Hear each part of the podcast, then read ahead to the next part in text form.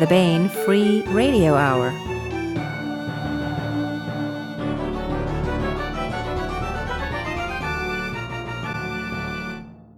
On the podcast, Kevin Ikenberry discusses The Crossing, discounts on Baen ebooks, and we continue our ongoing audiobook serialization of Timothy Zahn's Cobra.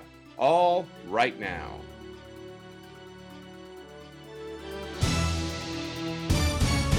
Welcome to the Baen Free Radio Hour. It's a pleasure to have you along. I am Baen Associate Editor and your podcast host, David Afsharirad. This week, Griffin Barber sits down with Kevin Ikenberry to discuss the time travel novel, The Crossing. This is Ikenberry's Baen Books debut, and we are excited to have him become a part of the Baen Books family. The Crossing is part of Eric Flint's Assiti Shards universe and was one of the last books that Eric had a hand in developing before he passed away. We'll bring you that discussion in just a moment, but first, the news.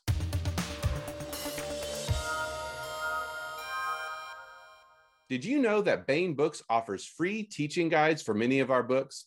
These guides can be used by teachers, homeschoolers, and more to dive deep into learning with Baen.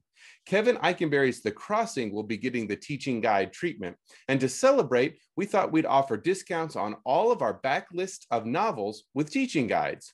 Get $1 off all Baen ebooks with teacher's guides, including such titles as Monster Hunter International, 1632, Uncompromising Honor, several by Robert A. Heinlein, and many more.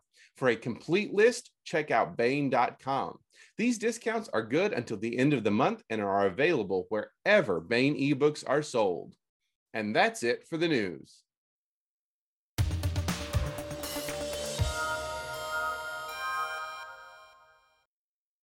Hi there, I'm Griffin Barber, your host for today's edition of the Baen Free Radio Hour. Kevin Ikenberry is an established indie military SF author, penning nine Four Horsemen universe novels, including the trilogies The Peacemaker trilogy and Rise of the Peacemakers. He's contributed two novellas to Chuck Gannon's Murphy's Lawless series, a part of the Caine Riordan universe. His latest is a slight departure from his usual fare, however, in that The Crossing is an alternate history set in the early years of the American Revolution. Hello and welcome, Kevin. Thanks, Griffin. Glad to be glad to be here. Can you tell us a little bit about yourself? So I'm I'm one of those folks that came to writing late in life. Uh, I started writing uh, short stories and uh, working on a first novel. I was teaching ROTC, in about the same time frame as The Crossing is set in 2008 to 2010, and uh, never really thought I'd be a writer. And so to have all these books come is has kind of been an interesting uh, process uh, wouldn't trade it for the world. And like you said, yeah, this this book is a little bit different than everything else that I've ever written. I, I, tell people this was the the book I never knew how to write until I had the opportunity to work with Eric Flint, and that kind of changed everything as Eric did. yep. So uh, I, I, like to ask the hardest questions first. Uh, what was the coolest aspect of the crossing for you? You know, I think that the, the, coolest aspect for me is, you know, having not read a lot of alternate history until I first had a conversation with Eric in 2014 and digging deep into the research and that the history that, that was available as I started to, to build the outline. The coolest aspect was every time I turned around, I kept finding little points where there could be changes where there could be something that would change that would drive the, the narrative farther and open up the gate, if you will, a little bit more of how the the changes to American history would happen. And they were they were little things, and then they were big things, and then there were kind of like the holy crap moments. If I do this, this is a massive change. And it, being able to go through that type of process was just incredibly cool because it just seemed like every time I turned around with every different research book I, I grabbed, there was something new that was going to enable me to, to take that narrative a little bit farther. It was really awesome. So uh, follow on to that then. So you stumbled on it kind of, or uh, you had never really thought about it, work your way towards it, or the characters kind of dictate what happened or? so it's kind of funny my it's kind of been a long running family joke that when i was probably four or five years old i told my parents that i was there when george washington crossed the delaware and I don't know. I don't know if that just kind of sat in my subconscious for a while. But while I was starting to, to write, I kept a little notebook where I would write down ideas. And one of the ideas that I wrote down one day is what if the coin that Washington reputedly threw across the Delaware River prior to the Battle of Trenton was a bicentennial quarter? And I didn't do anything with that because it was real. It was literally something I didn't think I was ever going to be able to write. It just it didn't seem like it was in my wheelhouse. And uh, when I had a conversation with Eric in 2014, I asked him that question, and and his eyes lit up, and he's like, "Let's go to lunch tomorrow." And so we started talking about this process, and it really became something where finally he just kind of said, "Hey, you can do this. It's time to sit down and write this book." And so from from that point forward then it was a matter of finding the right characters and finding the storyline and and yeah the characters and the story really kind of pulled me in and i I, it's one of those books. It, it, sounds funny as a writer, but I don't remember a lot of writing this manuscript because it just flowed. There were just some aspects that just it just kind of raced out of my head in a lot of ways, and it was just a tremendous uh, amount of fun to write.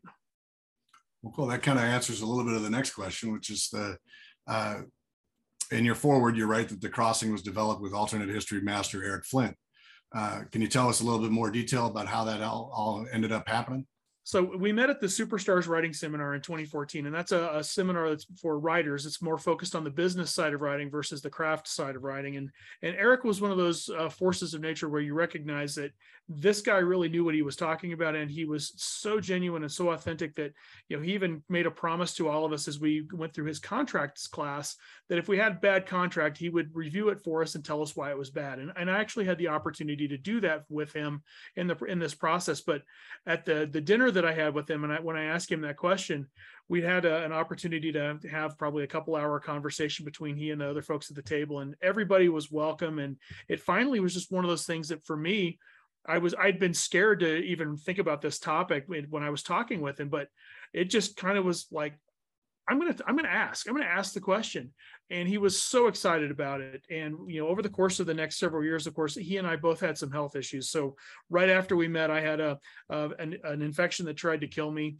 and then a couple years after that, Eric had his first bout with cancer. So we were kind of back and forth without a plan for a while until we finally got the opportunity to sit down. And that was again when he just said, "I think you're ready for this, and you need to write it." And so that's when I, I dug into the manuscript and got going.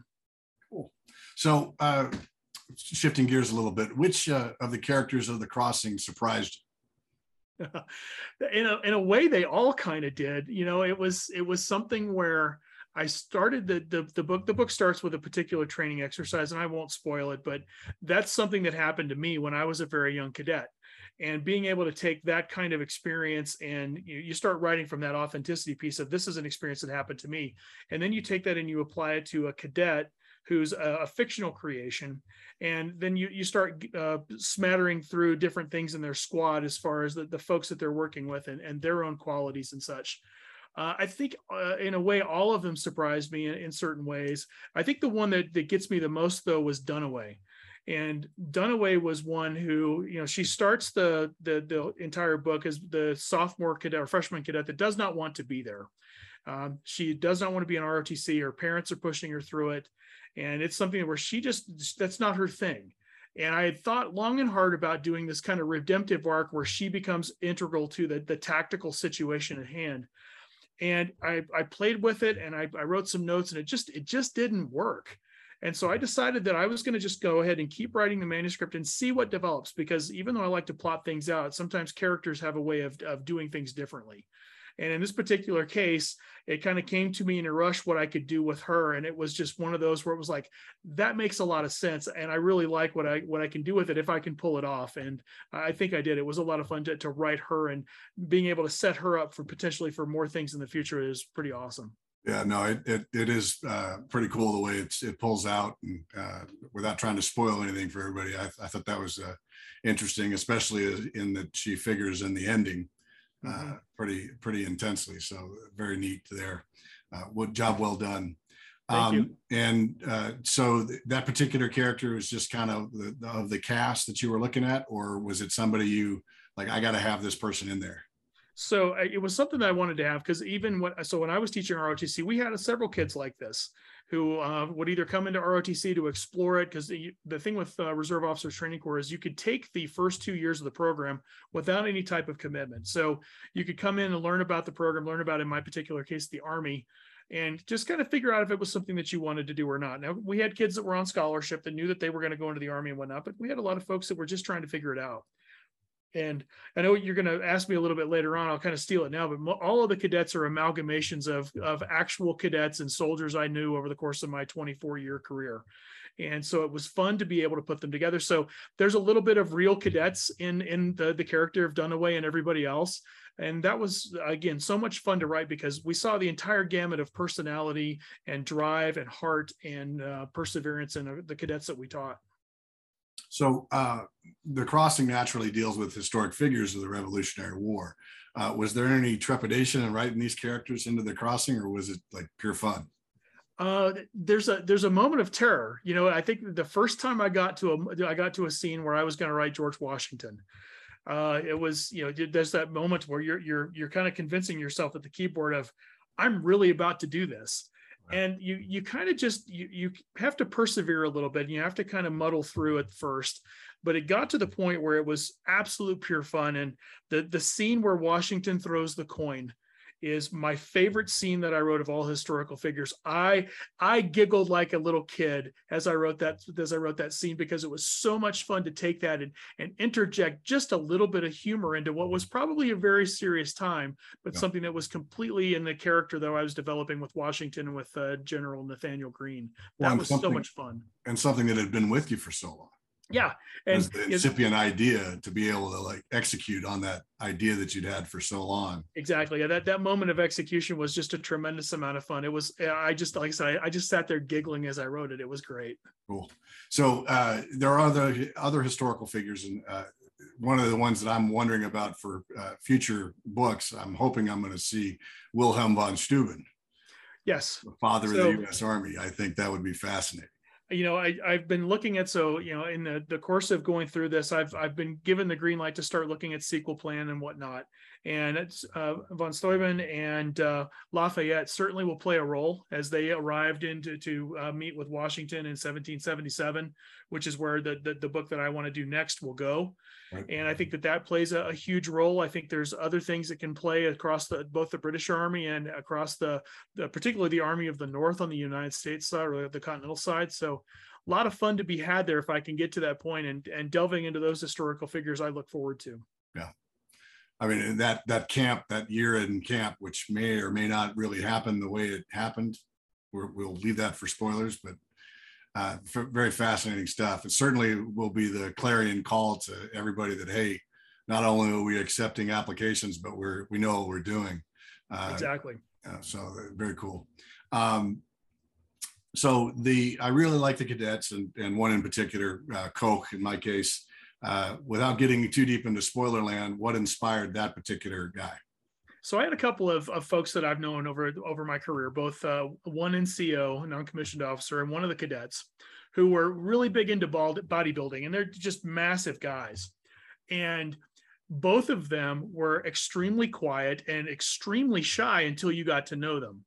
And as I was writing up the, the characters, I decided that I wanted to use uh, that type of that body type and that you know sort of uh, quiet hero type if I if I could and so I just kind of I just kind of smushed the two of them together and tried to figure out what to, what his role would be. And for for him to be the the quiet, uh, not necessarily take charge person to, to, to be able to, to jump in and do the things that he does because of his of his heart and and how he views uh, his peers was was really cool to to be able to do and kind of unpeel that onion a little bit and really get into that psyche. It was fun. Cool. So, in a similar vein, uh, which character from the crossing would you want to avoid like the plague and why? You know, it, it's easy to say the the antagonist or the, the primary antagonist being the captain of the of the dragoons, Sutton, because he is also an amalgamation of a lot of people that I've known over the course of my life, and those are the not the folks that you want to hang around with. Right. Um, so that, that's the the easy button answer. Um, because that, that's what you want to do with an antagonist you know the antagonist is always the hero of their own story so they think they're doing everything great and wonderful and really they're in complete opposition to what your protagonist is wanting to do um, i think in that on if i widened it out a little bit on the enemy side uh, lord general cornwallis was an interesting character historically and a lot of Americans don't know that he did an awful lot more after actually surrendering at Yorktown in 1781 for the British Army, particularly in India. He had a long and very storied career. But he was also one of those folks that the, the way that he looked at warfare, he wasn't a very nice guy. No. And so I, he would be a guy that I would I would definitely want to stay away from uh, in the course of this story. Well, and then the uh, for me, one of the, the, the it's the it always is fascinating to watch the affected people at a distance, Yeah. so long as you're not opposite them. But I- absolutely. the ineffective people, the the uh, so, such as the commander of the Hessians uh, in Mhm. the in the theater, um, uh, he's the one I would. This guy just you know i think in a lot of ways uh colonel rall was kind of was almost a sympathetic character. He was he was stuck in a situation where he felt like he needed more and he didn't get it. And he was completely paranoid by you know the things that were going on. And uh, especially in northern new jersey after you know, the the basically after like september october timeframe they were harassed constantly Yeah. and he constantly had his men drilling and on alerts and i think that he just he was rendered ineffective by his own anxiety in a lot of ways so i kind of i like i said i kind of feel like he's a little bit of a sympathetic character but in the end he he I was just not imagine the smell. Oh, For yeah. some reason, he just I just imagine him not having a pleasant smell, like some serious body odor going. you know, I I- I just think that there would be a whole lot about him and his inner staff that I like that they they were trying to keep the conflict at arm's length and basically telling themselves that things weren't going to happen when they could see and they could sense that things were going to be different and that effect was trickling down to their men. It was an interesting situation with them. Well, and also that that you know by design, as Washington kept you know poking at him to to make sure that they were on edge the entire time. Absolutely. So, which character would you love to see as an ally? Uh, so that was kind of fun to to, to be able to, to to delve into a little bit more, um, especially like you said, writing the historic figures. Uh, I look forward to you know hopefully working a little bit more with like General Nathaniel Greene. Greene was an interesting character uh, from the Revolution in of his own right.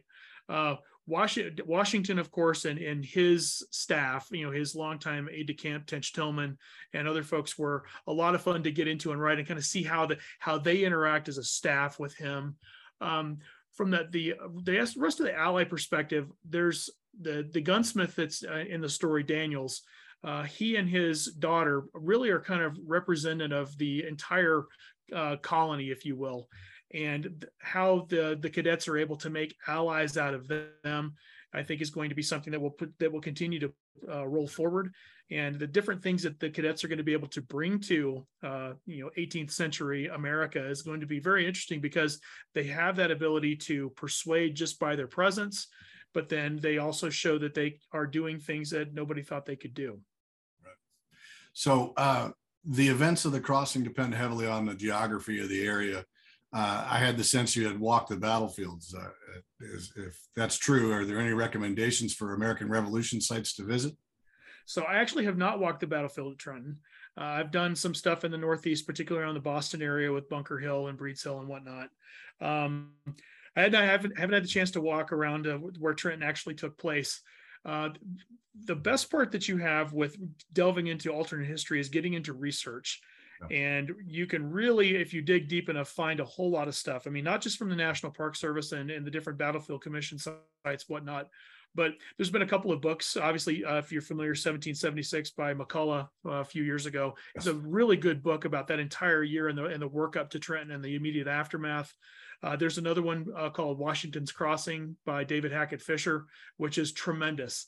That was a book that I, I leaned on a lot because he goes into so much detail about the, the situation in New Jersey prior to the Battle of Trenton and immediately thereafter that I, I really had a sense from from that book and the different maps and all the different uh, uh, I lost the word the different I guess captures from the, the the participants about what took place. It was it was really fantastic to be able to kind of piece all of that together and I will admit that I sketched out a little map of what Trenton looked like and what the ground looked like to try to figure out what the the tactical movements were, kind of like you know I would have done in the army with operational terms and graphics, and just kind of laying out where things were and seeing how things progressed, and that really uh, enabled me to to bring a little bit of authenticity to it, but without actually having walked that space. Now, do I want to walk future spaces? Absolutely. You know, talking about doing a future book about 1777, I, I want to go to Saratoga. I want to walk that ground because there's a, a lot of things that could have, te- that, you know, talking about changes, there's a lot of things that could have changed at Saratoga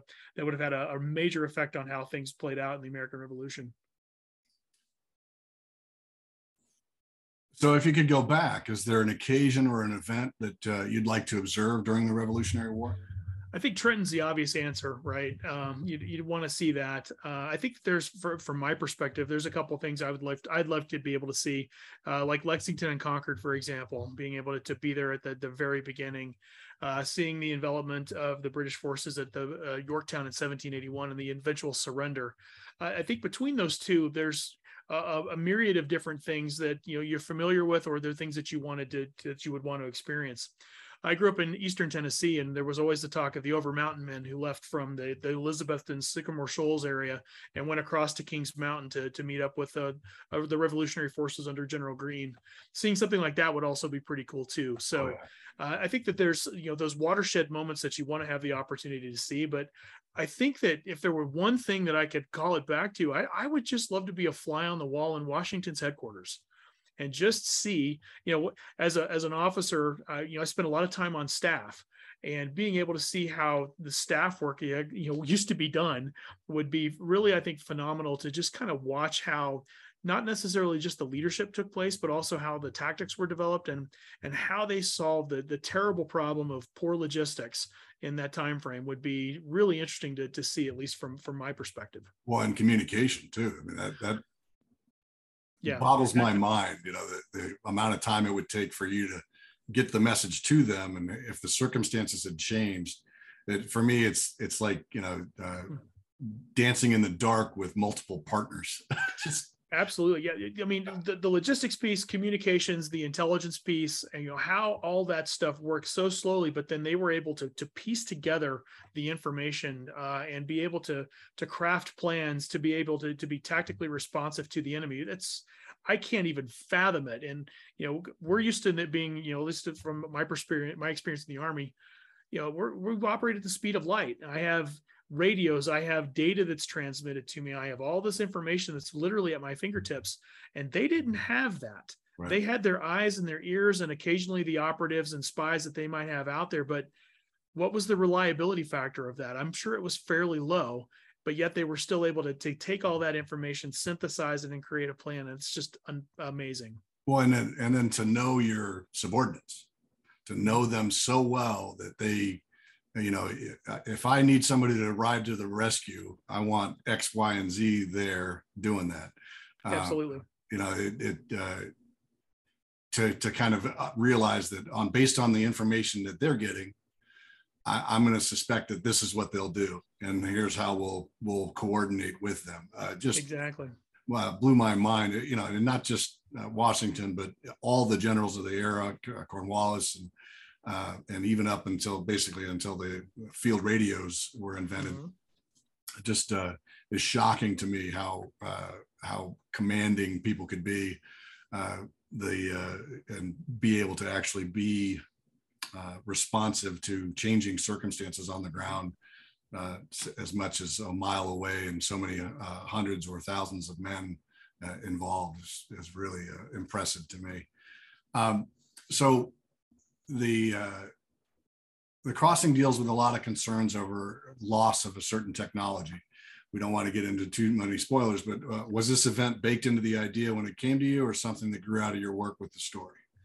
A little bit of both. Um, it's a matter of with the, the cadets suddenly appearing back in time that you know they would recognize where they are and what's going on, and the temptation would be there just to run and find a quiet space and you know just live out the rest of their lives and being able to provide that moment where they, they've lost something and they have to recover it because they've been they've been trained and it's been drilled into their heads that you cannot lose this. This is one of the, the most vital piece vital pieces of equipment that you must have and losing it or misplacing it is a major major thing and so they've they've been told this it's it, they realize it's a big deal and they recognize that not only can they not recover it but the only chance they have to potentially do anything to combat its loss is to report to washington and face those ramifications head on. And i think it's a it's kind of a, a maturation if you will for the cadets to recognize you know oh god we've lost this thing and this is really bad you know and it's not just our cadre that are going to be really mad at us we now could affect the outcome of the American Revolution based off of what's been lost. So they feel like they have to go and recover it, and that really drives that that narrative forward and makes them have to report in essentially. Right, and so it, it was kind of interesting to me. I mean, obviously, you know, the soldiers shouldn't lose their uh, equipment ever, otherwise they'll face discipline and uh, that kind of thing. But uh, it seems the protection of technology as a general kind of field is something soldiers and airmen shot down in enemy territory would be concerned with much more than uh, the, a few a cadet or the the infantryman in a standard uh, uh, straight leg formation kind of thing. Right. Um, was uh, this an outgrowth of your background in the U.S. Army, or something that came to you with an uh, alternate history time travel uh, of the genre? So it's a little bit of both. I had a I had an experience as a cadet where we were at the it was called advanced camp at the time, and it was where all the the junior cadets in the country went to a couple different locations, and you you proceed through a, a six week course, and you're rated from one to N, and that's how you get your assignments in the army. And in the course of doing the the six weeks, you're in uh, opportunities for daily leadership positions. And I think I was the platoon leader for for that particular day. And the platoon was in formation, and my platoon leader or my platoon sergeant and I had our, our gear next to a tree. And I, we had gone over, and I literally was taking off my rucksack. So I, I I put my my rifle against the tree, and I set down my rucksack, and I reached to pull up my rifle, and there was a cadre member there from a, a, different school. I don't remember where he was from. And he and he grabbed my rucksack and my rifle and said, What are you doing? And I'm like, I'm dropping my gear because we're going into the training site. And he berates me for like 15 minutes about you can't leave your gear, you can't leave it sitting like this. And I'm thinking, I'm looking around like we're not in an unsecure area. I, I, don't understand what the problem is. Every everybody here can see the fact that you're basically now just screwing with me because you grabbed my gear because I set it by the tree. And you know, like I said, you as far as the loss of equipment, that's something that as a cadet, yeah, there's people that are always on you about that because it's you don't want to lose things, you don't want to you don't want to hold up training, you don't want to be the guy that loses a rifle on a on a training range and everybody has to then line up in a ripple line, single file, and line abreast and walk through and try to find the stuff you don't want to do that. So you have that you have that fear of losing stuff but then again like i said it's the it's the the maturation of the idea of not only would are they not in trouble they might actually enter they might look at you know the entire outcome of the american revolution being changed by the recovery of the equipment that they lose. Right. No it was it was a, uh, an excellent macguffin as they say. Uh, but also i could tell that that now that you tell me that story I can tell that that had an impact on you. Like, oh, very much so. And they're like, oh, you know what? I'm gonna, use that uh, that impetus of that negative encounter with this jerk to yeah. uh, write something it, about it, and uh, it's cool. Those are the things you know. People always ask as a as a military guy, you know, what of my military experience you know leads its way into what I do, and in some cases it's those little things you know the, the little interactions you had with people either positive or negative that are the, the lasting things at least for me are things that i can pull up and use in a, a certain way and in this particular case yeah i was totally channeling that moment because uh, I still to this day, I mean, I'd, I'd, like to, to to run up to against that sergeant again and be like, dude, what was what was your deal? I don't, I still don't get it to this day. So just because he could. Yeah, most Sometimes likely. Just because they could. Yep. Most likely. All right. Well, so uh, kind of the penultimate question here on the Baen Free Radio Hour: What, aside from its considerable entertainment value, do you hope uh, readers will carry with them after reading The Crossing? So, as we were going through outlining what the story could be, the, the first idea that I had was just to take a, an army unit, a regular army unit, and have them be the, the unit that was in place and I started thinking about that. Thought that would be that would be fun, but it would be a little bit different being able to to bring in cadets because you know if you're a, young officer in the army you're a second lieutenant you're you're the butt of everybody's joke you're always going to get lost or lose your equipment or whatever else and cadets are sometimes worse in that chain in that pecking order right and you have the opportunity to at least for me, it was it was the idea of I when I was training cadets in ROTC, I had some phenomenal young men and women that I worked with, and most of them are, are senior captains or majors now, and they're they're doing great stuff. They're kicking ass, taking names, and I wanted to to kind of tell a story thinking about them of okay, some of these kids were were really smart and really good. What would what would their reaction be to something like this? Right. And so taking the cadet that's you know kind of the, the butt of the joke, applying the the real world aspects of, of them and their their uh, personalities and their abilities, and then wrapping it into a story was was so much fun that you know I hope like it leaves readers with the idea of that totally could happen. There's a there's a plausibility to it. Well, I, And- I I particularly like the the fact that there was some question as to you know, so do you really still have authority? Right. Uh, you know, and uh, is the the command structure we have set up is that the way it's going to be? Because you know there are certain uh, cadets that are like, oh, I can do better. Right. I, I did better, uh, and yet they they're still having to work that out. So that that does some nice dynamic uh, uh, tension within their uh, within their group as to Yeah. you know, what are we going to do, why are we going to do it, and and why should we be doing what you tell us to do exactly. uh, really uh, an excellent kind of way to uh, illustrate that. And I don't think you could probably do that with a regular army unit in the same way. Because No, I you you can't, and especially with a with a group of of such a diverse thought and abilities as this group, you you have to have that type of that type of tension between them, where you've got you know three of them are at the same rank, if you will, and the, the rest of them are underclassmen, and so they're they're kind of along for the ride, and everybody has to figure out what's going to happen. It was that was it was a lot of fun to to set that up and as I the deeper I got into the writing of it, the, the more it just kind of came together. It was a great concept. I'm really glad that I ended up going with cadets versus a regular army unit. Yeah, no, and they're it, they also have a because they're first off U.S. Army cadets, ROTC kids. They have a, a good cross section of like where they're from and what their mm-hmm. backgrounds are and their skill sets, uh, which is uh, and I I know that they're uh, not I haven't started myself with it. I know that there's oftentimes you can look at a, any formation and you'll find a hundred different skills within a hundred different people that that might apply at some point or other in your actions. Uh, or Yeah, like one of you know one of the cadets is an EMT, and you know is that a reality thing? Absolutely, it is. I've known several cadets that have gone through and gone through their EMT training as part of being in college, so they had that skill set, and that was something that they were lear- continually learning and applying as they went through. You know, I had kids that were varsity athletes that were used to, I had one kid that was a, a cross country runner and I swear the kid could run 23 hours a day and never, you know, breathe hard. And Right. that was just part of his thing. You know, the, the, the cadets would be doing something extremely physically taxing and he's standing there barely breaking a sweat. Like, what's the big deal? I'm, So- I'm reminded of that uh, part of uh, Band of Brothers where the, the baseball player just nails a, a German with a, with the hand grenade Yep, exactly. Bam, right on him. And- Yeah.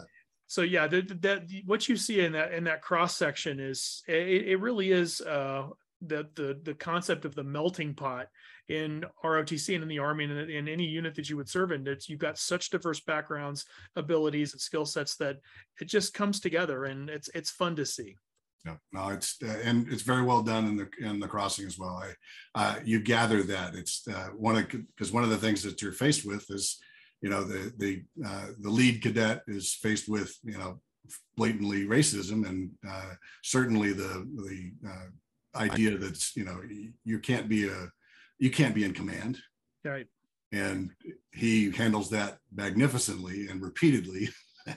Not that it doesn't frustrate him.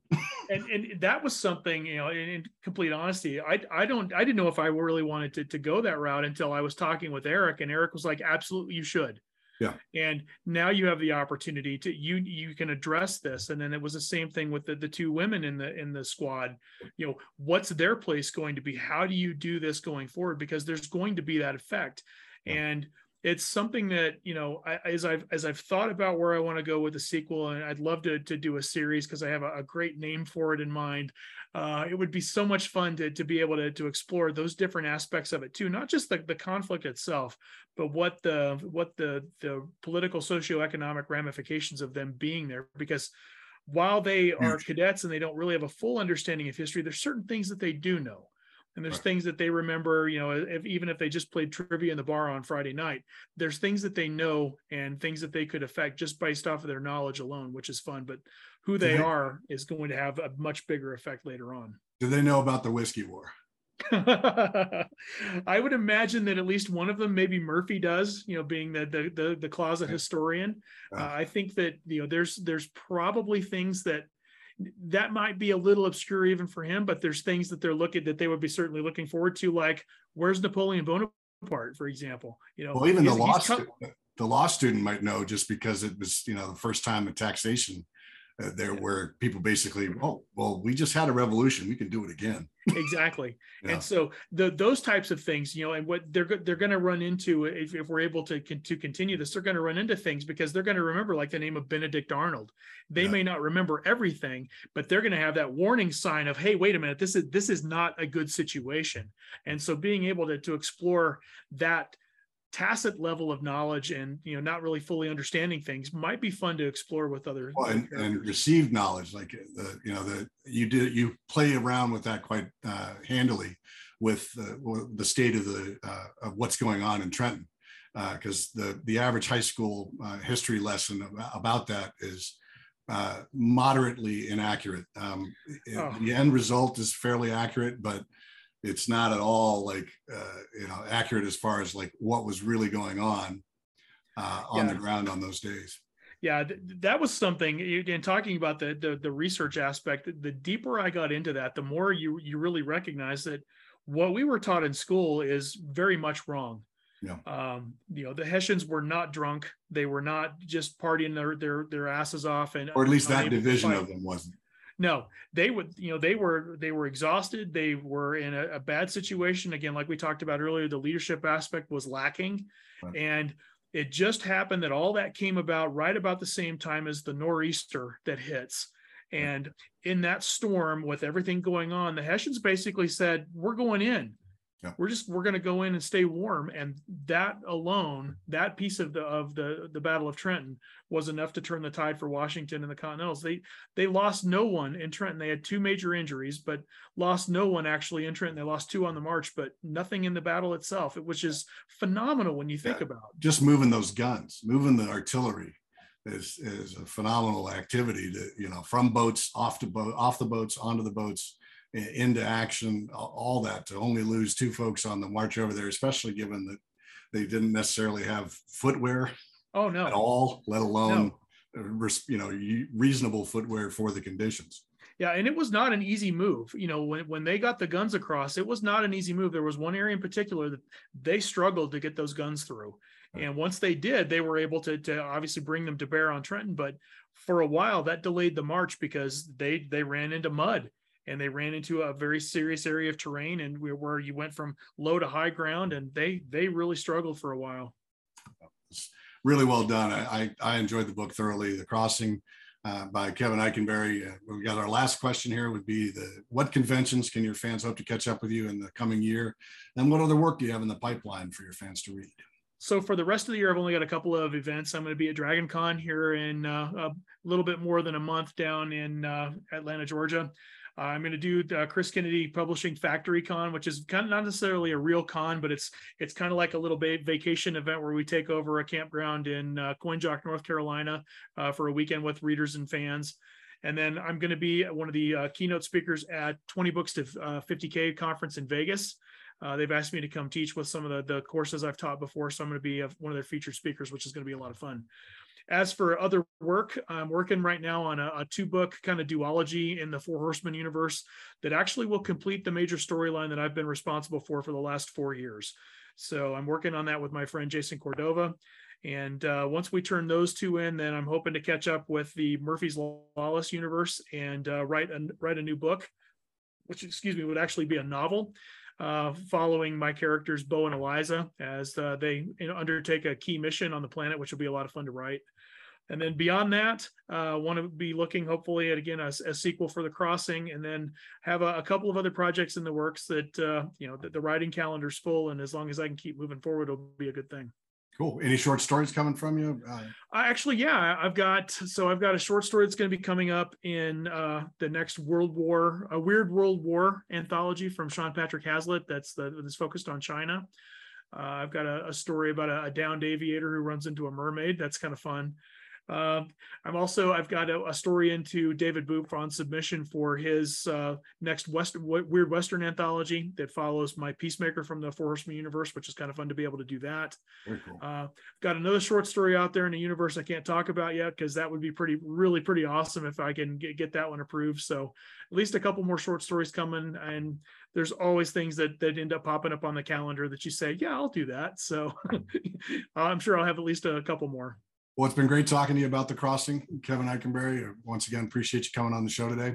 Thanks this again, Griffin. The, Glad to be here. This has been the Baen Free Radio Hour with your host, Griffin Barber.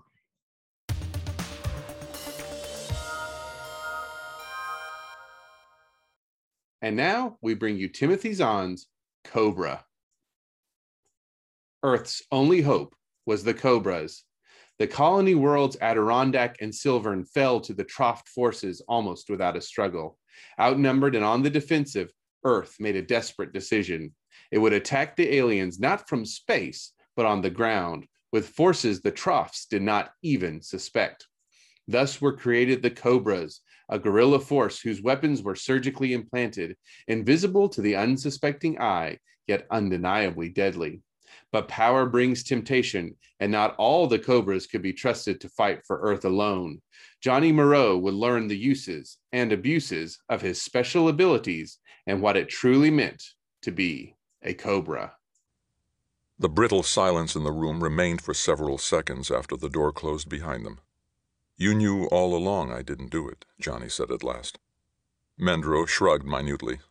Not conclusively, but we were 90% sure. The computer doesn't record a complete film every time the vision enhancers are used, you know. We had to correlate that usage with servo movements to know whether you'd done it or not. And until you identified Viljo as the probable culprit, we didn't know whose records we also needed to pull. You still could have told me then that I wasn't really under suspicion. I could have, Mendro acknowledged. But it seemed like a good opportunity to get a little more data on your emotional makeup. You wanted to see if I'd be too preoccupied to function in combat? Or whether I'd just slag Viljo and be done with it? And losing control either way would have had you out of the unit instantly, Mendro said, his voice hardening. And before you complain about being unfairly singled out, remember that we're preparing you for war here, not playing some game with fixed rules. We do what's necessary, and if some people bear a little more of the burden than others, well, that's just the way it goes. Life is like that, and you'd better get used to it. The commander grunted. Ah, sorry. I didn't mean to lecture. I won't apologize for running you an extra turn around the squirrel cage, but having come through the test as well as you did, I don't think you've got real grounds for complaint. No, sir. But it wasn't just a single turn around the cage. C3 Bai's been holding me up for special notice ever since the training began.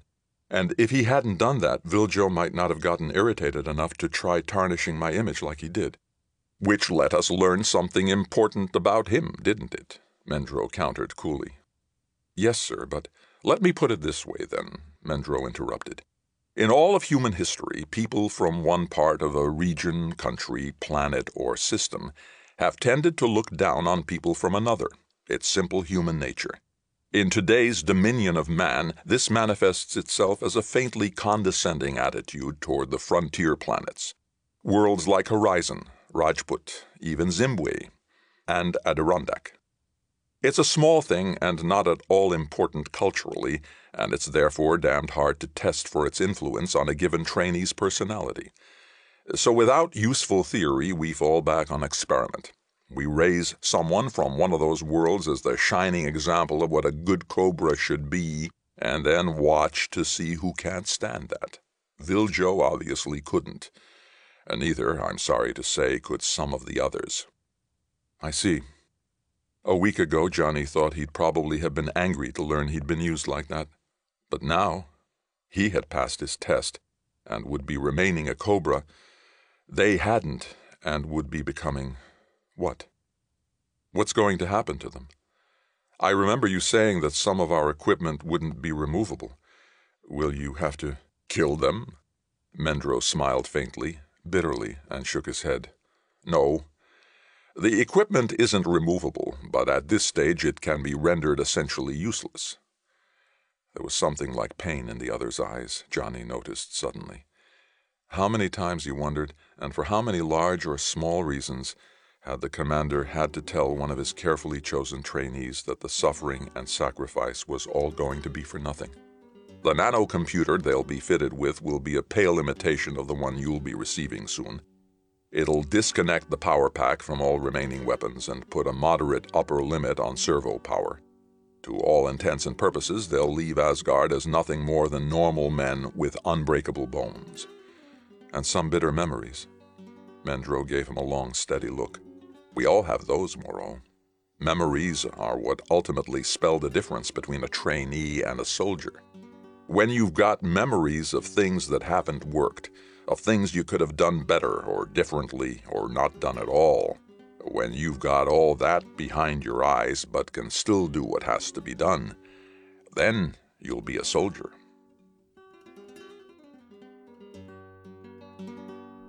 That was another installment in Timothy Zahn's Cobra. And that's it for the podcast. Thanks as always to audible.com and podcast theme composer Ruth Judkowitz. Praise, thanks, and gratitude to Griffin Barber and Kevin Ikenberry. And good night, Tony Daniel, wherever you are. This is David Afsharirad coming to you from a soundproof bunker somewhere deep in the heart of Texas. Join us here next week at the hammering heart of science fiction and fantasy and keep reaching for the stars.